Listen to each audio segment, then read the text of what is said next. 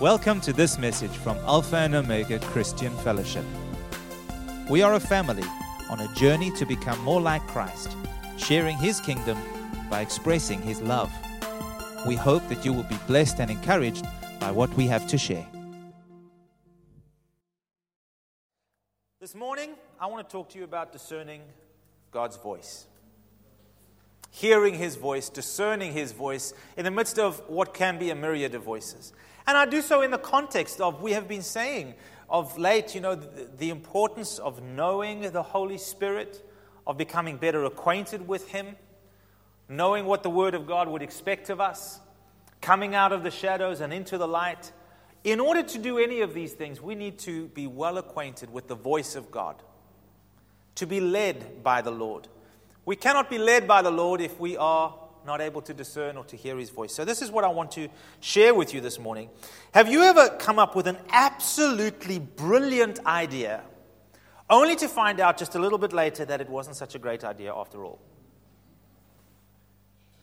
All the men are raising, are thinking yes, and all the wives are going, yeah, no, I know that he did. He did. He came up with some great ideas. You thought you came up with the perfect gift idea. So let me give you an example. Many years ago, well, I, I know when Pastor Andreas travels, when he goes to Florida, there's a couple he stays with called Steve and Nikki. And Steve brews this stuff called kombucha. Have you ever heard of it? It's fermented tea, in essence. And you have to get what's called a SCOBY, which looks like, please forgive me for the analogy, a big brown snot ball. It is disgusting. It's some kind of biochemical thing that, as you put it in tea with some sugar and some things to flavor it, it slowly starts fermenting the sugars. And the drink doesn't become alcoholic. I think the alcohol is very, very minimal, but it, it, it produces this stuff called kombucha. And I remember years ago when I traveled with Pastor Andreas to, to Florida once, he loved this kombucha stuff. Where it's hot and it's humid in Florida, you drink this and it's refreshing. So for his birthday one year, I decided he loves this stuff. Let me see if I can organize some kombucha. Now, you need to understand, this takes months of preparation. First of all, you need to get bottles together to put the kombucha in, bottles that can seal and reopen and seal. You have to get the big glass thing to, to, to ferment it in, and you have to get this thing called the SCOBY, this, this what would you call it? Yes, that, that, that ball, yes. This thing called a SCOBY, which would sit on top of the tea and cause it to ferment. And I eventually found some place out in Noordhoek which would sell, it's a live culture, that's what it is. So that's what, I had to buy this live culture and get the thing to start working. And I brewed some and it was terrible. So I made some more and it tasted a little bit better. And I've, you know, I had to do a few batches to try and figure this whole thing out. And eventually for his birthday, I gave him kombucha. And of course, he was delighted, wasn't? No. Because first of all, it didn't taste great. Second of all, kombucha is something you drink there. It's not something he drinks here. Now, while he was grateful for the effort, my fantastic idea, not so fantastic. And I'm sure you can all relate to that as well. You came up with this fantastic idea you were going to do for your spouse for Mother's Day or Father's Day or the anniversary or something, and it just all fell flat. Maybe your great idea was this business venture. This was going to change everything, and unfortunately, no, it didn't. Maybe you thought a certain way about someone only to be proven wrong later, either for the better or for the worse. Maybe you thought it would be a really good idea to support New Zealand for the Rugby World Cup final. the point is, we all come up with good ideas, things that we think are right. Uh, not just that we think are right, that we are convinced are right and we become invested in these things and we plow time and resources into these things only to be met with the disappointment when our expectations are unmet and we become disillusioned. And I always remember Tony Fitzgerald saying, if you're feeling disillusioned, it generally means you had an illusion to begin with. And this is something that we all struggle with. The fact is that you and I don't know it all. But the trouble is that while we don't, while, while we can accept this fact that we don't know it all, we tend to act like we do. We tend to live like we do and pretend that we know what's going on and what's happening. We tend to lean on past experiences. We tend to lean on well formed perceptions based on all manner of things. The book of Proverbs issues us a couple of warnings. You might have read these recently. Proverbs 14:12 There is a way that seems right to a man, but its end is the way of death. Wow. That's sobering, isn't it? Proverbs 16:9 A man's heart plans his way, but the Lord orders his steps. So you can plan and you can come up with all these great ideas, but God is still God. I want to say to you this morning the way that you think, your current pattern of thought, the paradigms you have, the perceptions you have, what you believe, and how, that, how you live that out has gotten you to where you are today. But the way you're thinking and your paradigms and your perceptions and the way you've also done things all up to this point are keeping you where you are today. If we are going to progress into the fullness of God's plan for our lives, we're going to have to begin seeing things a little differently. There's no two ways about that. And sometimes maybe a lot differently. Amen? Let's just take stock. I am where I am, I have what I have, and I do what I do because of what I believe and the way I live that out. And what I believe and how I live that out is perpetuating my situation. How many of you want more of God? Everyone will put up their hands. How many of you are looking for breakthrough? New passion, new zeal in your life for the things of God. How many of you long to experience the power of God at work in your life, to discern the voice of God, the peace of God, to have faith greater than what you have it right now? All of these things, to, to all of these things, we would say, Yes, I desire. But for that, something is going to have to change. Because what we've done until now is not sufficient for what is coming. Our measure of maturity, our measure of revelation of, the God is not, of God is not sufficient for that next level. But there is hope because we can do something about that. Let's look at a few scriptures that speak into this. These are some of my favorite scriptures because they call me to something. Ephesians 1, verse, uh, I beg your pardon, Ephesians uh, 2, verse 10. For we are God's workmanship, created in Christ Jesus for good works, which God prepared beforehand that we should walk in them. You have works waiting for you. Do you know what they are?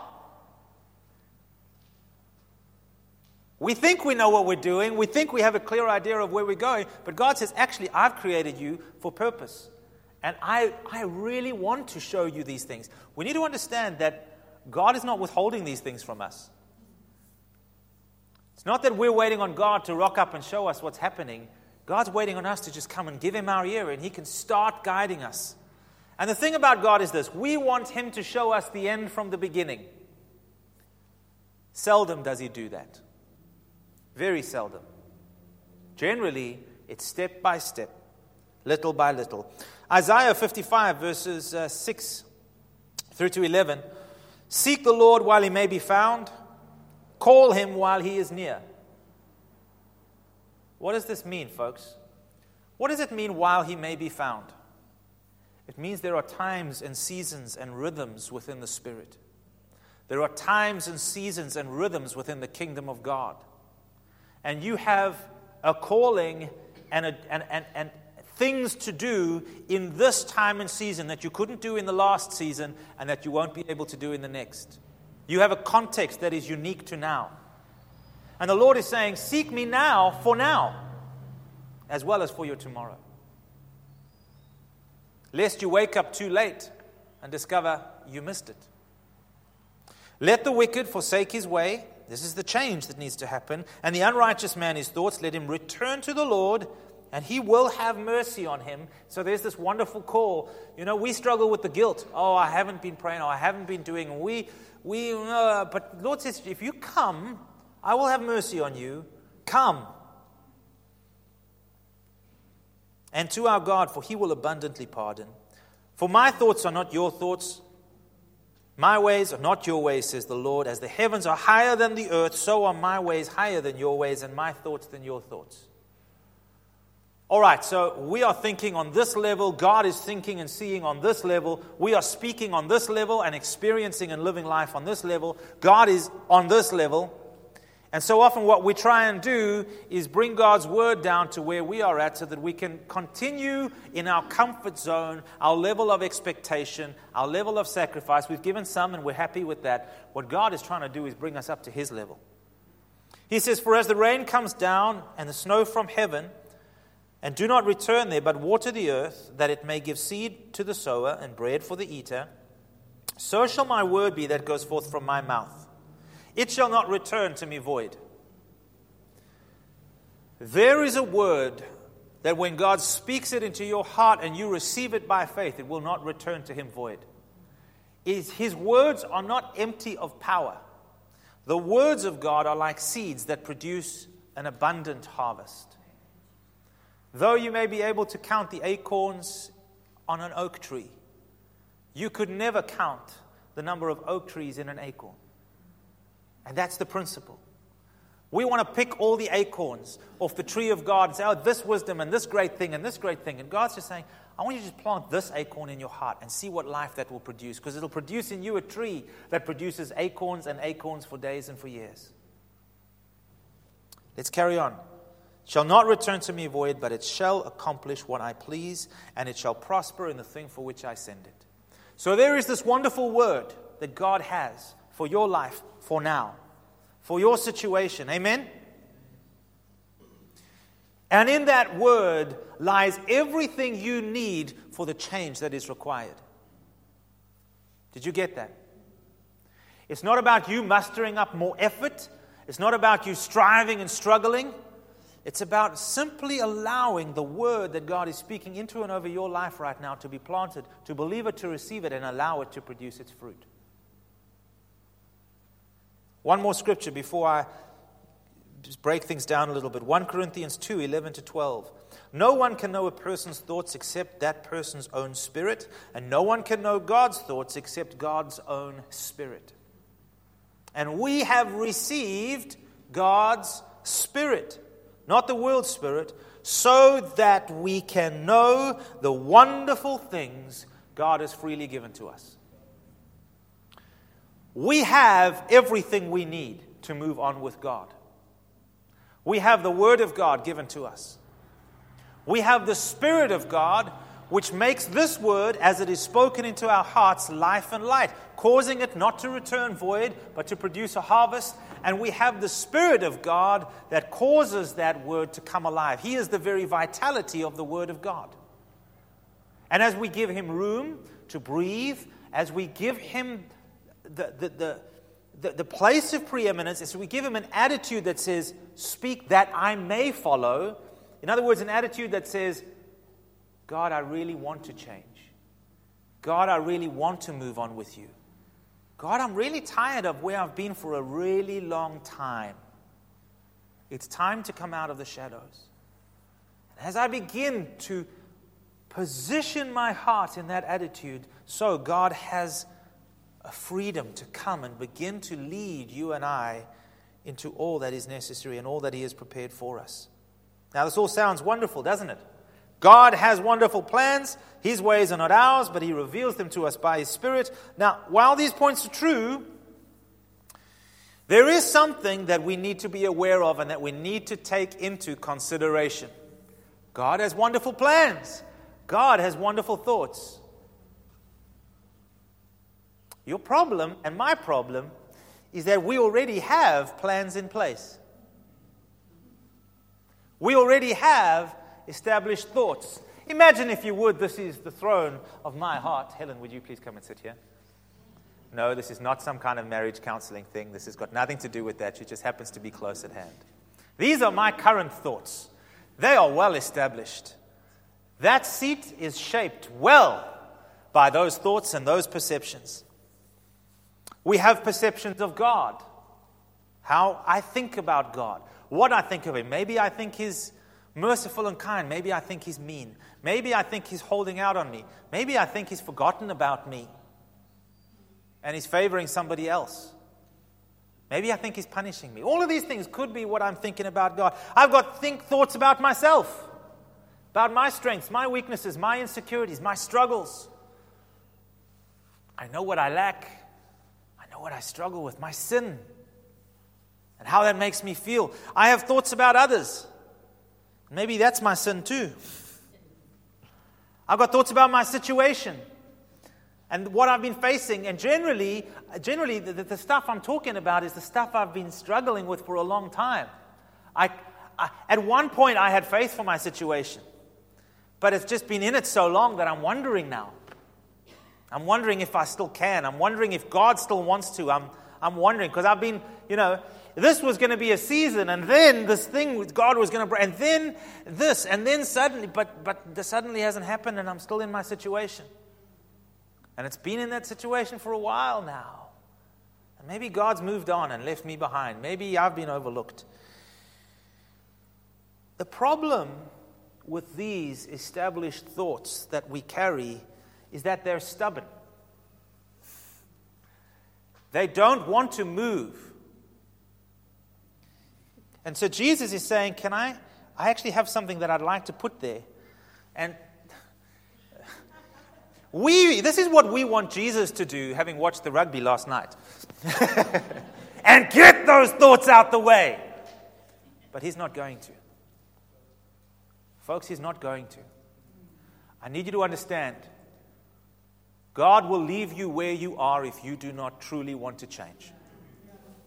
In his mercy, he will not force himself upon you.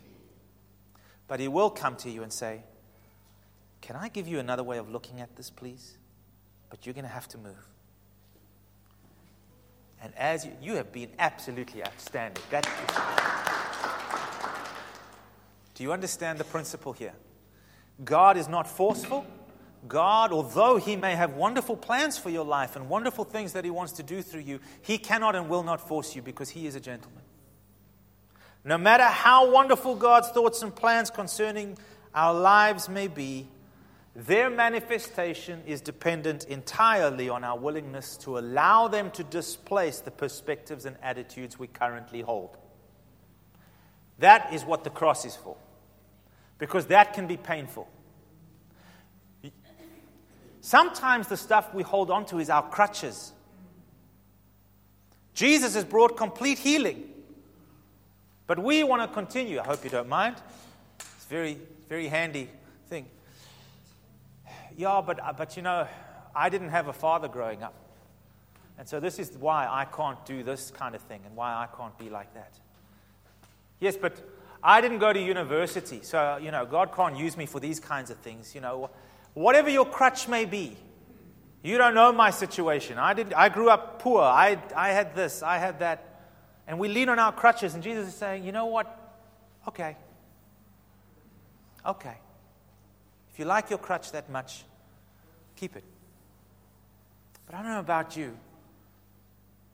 I want to run, not with a crutch. I want to run into everything that God has for me. I want to listen to that call and allow the wind of the Spirit to blow and to breathe on my heart and to push me ahead. So let's look at someone who had real trouble with receiving God's thoughts concerning his life. And we're going to go to the Bible once again, and we're going to go to this wonderful man named Gideon. Judges chapter 6. Gideon was a guy who had real trouble receiving God's word. Why? Because he had entrenched perceptions and ways of viewing things that were stubborn. And God had to work with him. Let me give you some context. Israel continued to sin against God, and it, at, at one point his judgment came. He delivered them into the hands of the Midianites, and for seven years they were completely just tormented by the Midianites. Their lands and their livestock and their crops were pillaged. So the Midianites would come in, they would take all the crops and they would destroy the fields. They would take the homes. The people were completely displaced. They were left with no way to provide for themselves. They resorted to living in caves and dens in the mountains. And so, in this context of hiding, because you knew if you got discovered, everything you had would be taken and possibly your life as well. So, for their survival, they're hiding away in dens. And in their distress, they cry out to God, and He literally steps into the scene to call out their deliverer. And here's where we're going to join the story. Please follow along with me in Judges chapter 6 from verse 11. Now, the angel of the Lord came and sat under the terebinth tree, which was at Ophrah, which belonged to Joash the Abiezrite, while his son Gideon threshed wheat in the winepress in order to hide from the Midianites. Now, I saw something really, really fun.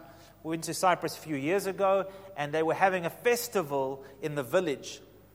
And so, what they did is they had just brought in the wheat harvest, and they were milling it the old school way. So, you had this, this millstone, and they had to put it in the mill, and then a bunch of guys with big uh, on a, with a big beam would push this millstone around. And what it would do is it would break the chaff away from the wheat kernel to expose the wheat kernel on the inside, and all the, the, the husk around the wheat kernel would come off and would be ground away. And then what they do is they take that and they push it out and they put it into, into bowls or, or buckets or whatever. And then little by little, they go out to where it is windy. And they lay out a big sheet, a big blanket or a mat or a tarpaulin, and they begin throwing up the wheat.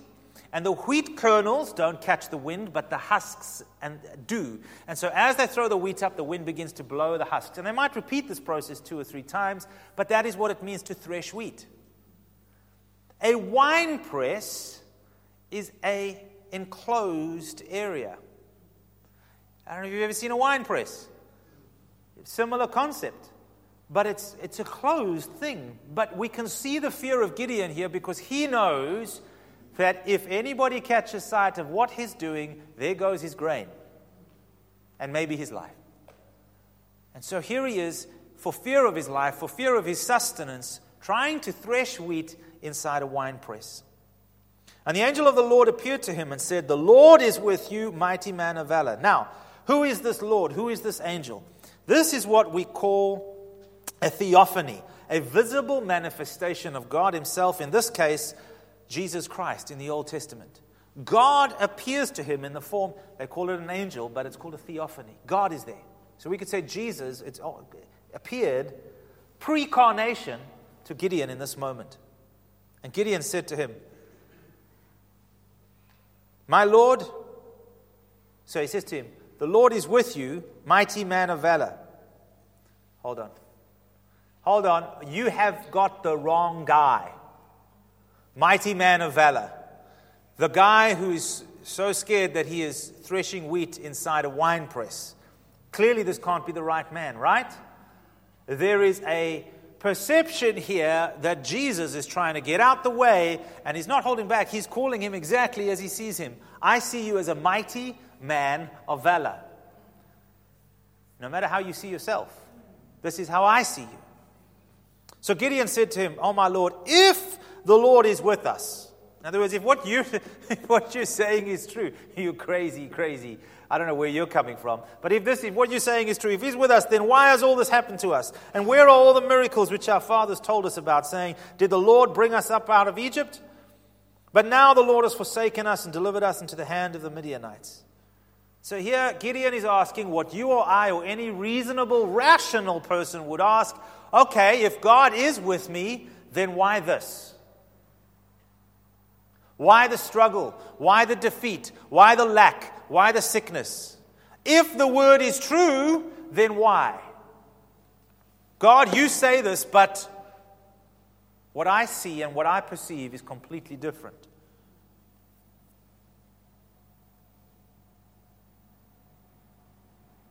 Then the Lord turned to him and said, Go in this might of yours. what might? The might that he saw in him. Go in this might of yours, and you shall save Israel from the hand of the Midianites. Have I not sent you? So you're saying, What might? And the Lord says, Have I not sent you? That might. Not your might, Gideon, my might. When I called you a mighty man of valor, it's not because you had big muscles, it's because you had me. And I've got big muscles. So he said to him, Oh, my Lord, how can I save Israel? This man is being honest. I like this man. I can relate to this man. Indeed, my clan is the weakest in Manasseh, and I am the least in my father's house. In other words, I am probably the worst choice right now for this assignment. And the Lord said to him, Surely I will be with you. You shall defeat the Midianites as one man. So Gideon responds, If now I have found favor in your sight, then show me a sign that it is you who talk to me. Gideon was finding all of this very hard to get his head around, right? As would you. It is not a sin, by the way, to ask for confirmation. And this is what Gideon is doing. Why? Because, like you and like me, he doesn't trust his own perception. He doesn't trust his own discernment. So he's saying, This is beyond what I could have come up with my own mind. I certainly don't see the way things you are seeing here, but I want to make sure that I am not being delusional.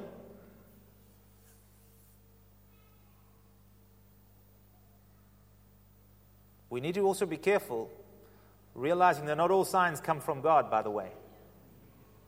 So, yes, while it is okay to ask for confirmation, remember, not all signs come from God. I was driving down the road, Pastor, and I saw the light, and I just knew. Oh, Lord, what did you know when you saw the sign? Verse 18 Do not depart from here, I pray, until you until I come to you and bring my offering and set it before you. So, so, so Gideon now says to him, All right, I want a sign. I'm going to bring you an offering, though, if it's really you. Uh, and he said, I will wait until you come back. So Gideon went and prepared a young goat, and unleavened bread, and an ephah of flour. The meat he put into a basket, the broth into a pot, and then he brought them to him under the terebinth tree and presented them to him. So the angel of the Lord said to him, Take the meat and the unleavened bread and lay them on this rock and pour out the broth. And he did so. Then the angel of the Lord put out the end of the staff that was in his hand and touched the meat and the unleavened bread. And fire rose out of the rock and consumed the meat and the unleavened bread. And the angel of the Lord departed out of his sight. So he did a miraculous sign and then he did a miraculous disappearance. And so now Gideon is sitting with these signs. He's going, okay, wow, okay, that was, that was weird. That was cool, but that was weird. There's definitely something supernatural going on here. Now Gideon perceived that it was he, that he was the angel of the Lord. So Gideon said, Alas, the Lord God, I have seen the angel of the Lord face to face. And he must have been familiar with where it said, No one shall see the face of God and live. And so he's going, Oh, oh, I'm in trouble here. And then the Lord, who's now no longer there in the body, says to him, Peace be with you. Do not fear. You shall not die we see his natural. What is his natural knee jerk reaction? Fear. This is not a bold man. This is a man whose natural reaction is to be worried for his own sake. So Gideon built an altar to the Lord there and called it the Lord is peace. And to this day it is still in Ophrah. So what I want you to understand is I'm not going to go on with the rest of the story. He then asks for another confirmation with the fleece. Let me put it out, let the fleece be wet and the ground be dry. And then the following day he says, Okay, I just need one more confirmation that this really is you, and let the ground be wet and the fleece be dry. And they carry on, and then eventually he realizes, Okay, this is really God. This is really God. This is really God. This is really God speaking to me. I can't deny it anymore. He has satisfied my every request for confirmation. I'm going to go for it. But notice what he named this place. I love this. And he, he named this place, The Lord is Peace. The place where he met with God was the place where all his fears succumbed to the peace of God. There are a few things to draw from this passage. Number one, God sees you differently. Gideon, did not look like a mighty man of valor. He did not act like a mighty man of valor. He did not feel like a mighty man of valor. But that is how God saw him. What are the excuses you are making? I'm too old. I've my time my time for exploits is done. I'm not Caleb who says to God at 80, I still have the energy of a 40 year old. I'm 40 and I'm wondering, can I keep this up? Maybe you excuses, oh, I'm just too busy. I've got all these other things going on. Or uh, you don't understand. You're right, I don't understand. But could it be possible that you don't understand? That God has a plan and a word that has within it the power to transform your perspective and your experience of life and faith in the Spirit. Yes, that's the truth. First thing we learn is that God sees things differently to you and I.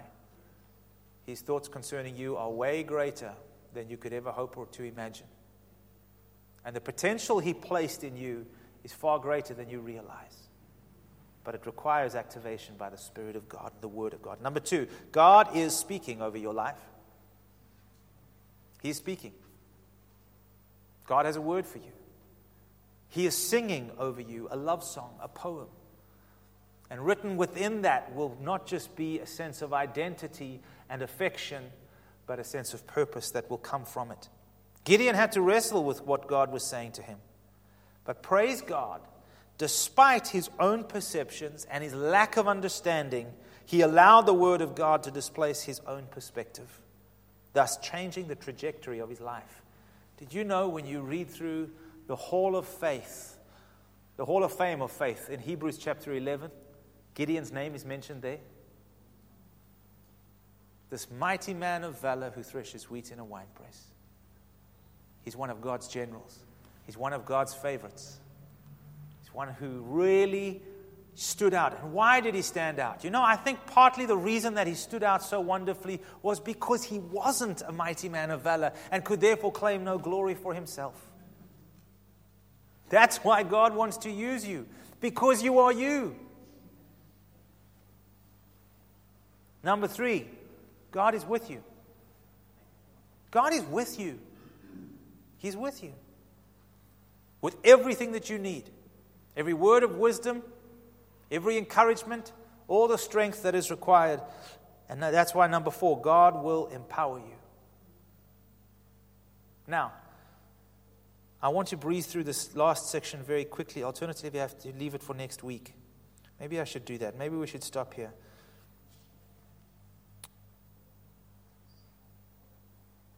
Yes, I think let's stop here. Next week, we will cover some of the common pitfalls to avoid in discerning God's voice. I think if I go through it now, we're going to rush it and we're going to, uh, we're going to miss the depth of it. The other good thing is, I've already got a sermon prepared for next week.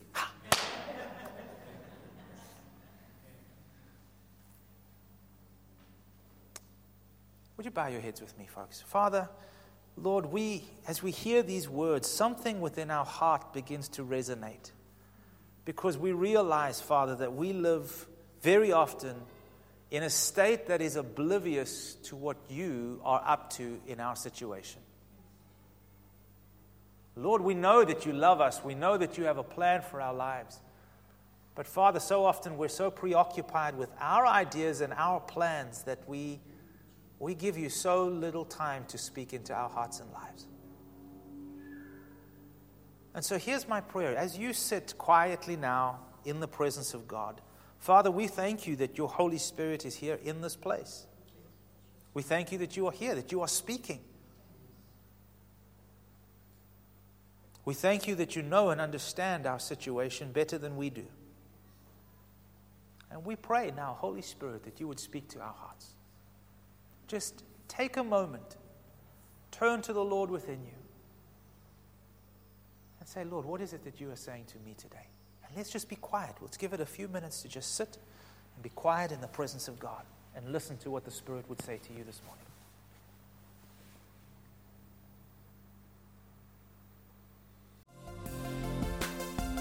We hope that you've enjoyed this message.